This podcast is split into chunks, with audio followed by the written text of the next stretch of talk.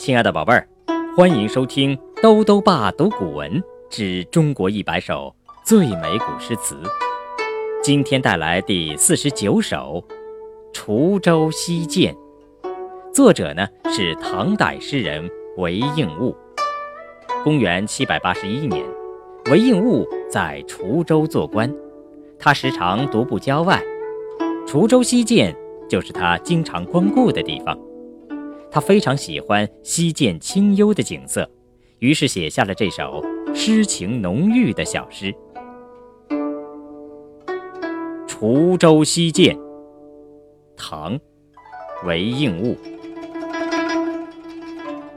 独怜幽草涧边生，上有黄鹂深树鸣。春潮带雨晚来急，野渡无人舟自横。《滁州西涧》唐·韦应物。独怜幽草涧边生，上有黄鹂。深树鸣，春潮带雨晚来急，野渡无人舟自横。《滁州西涧》唐·韦应物。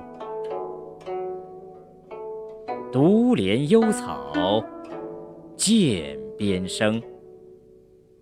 上有黄鹂深树鸣，春潮带雨晚来急，野渡无人舟自横。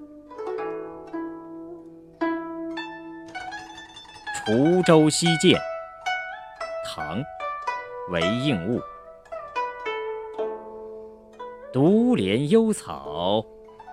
涧边生，上有黄鹂深树鸣。春潮带雨晚来急，野渡无人舟自横。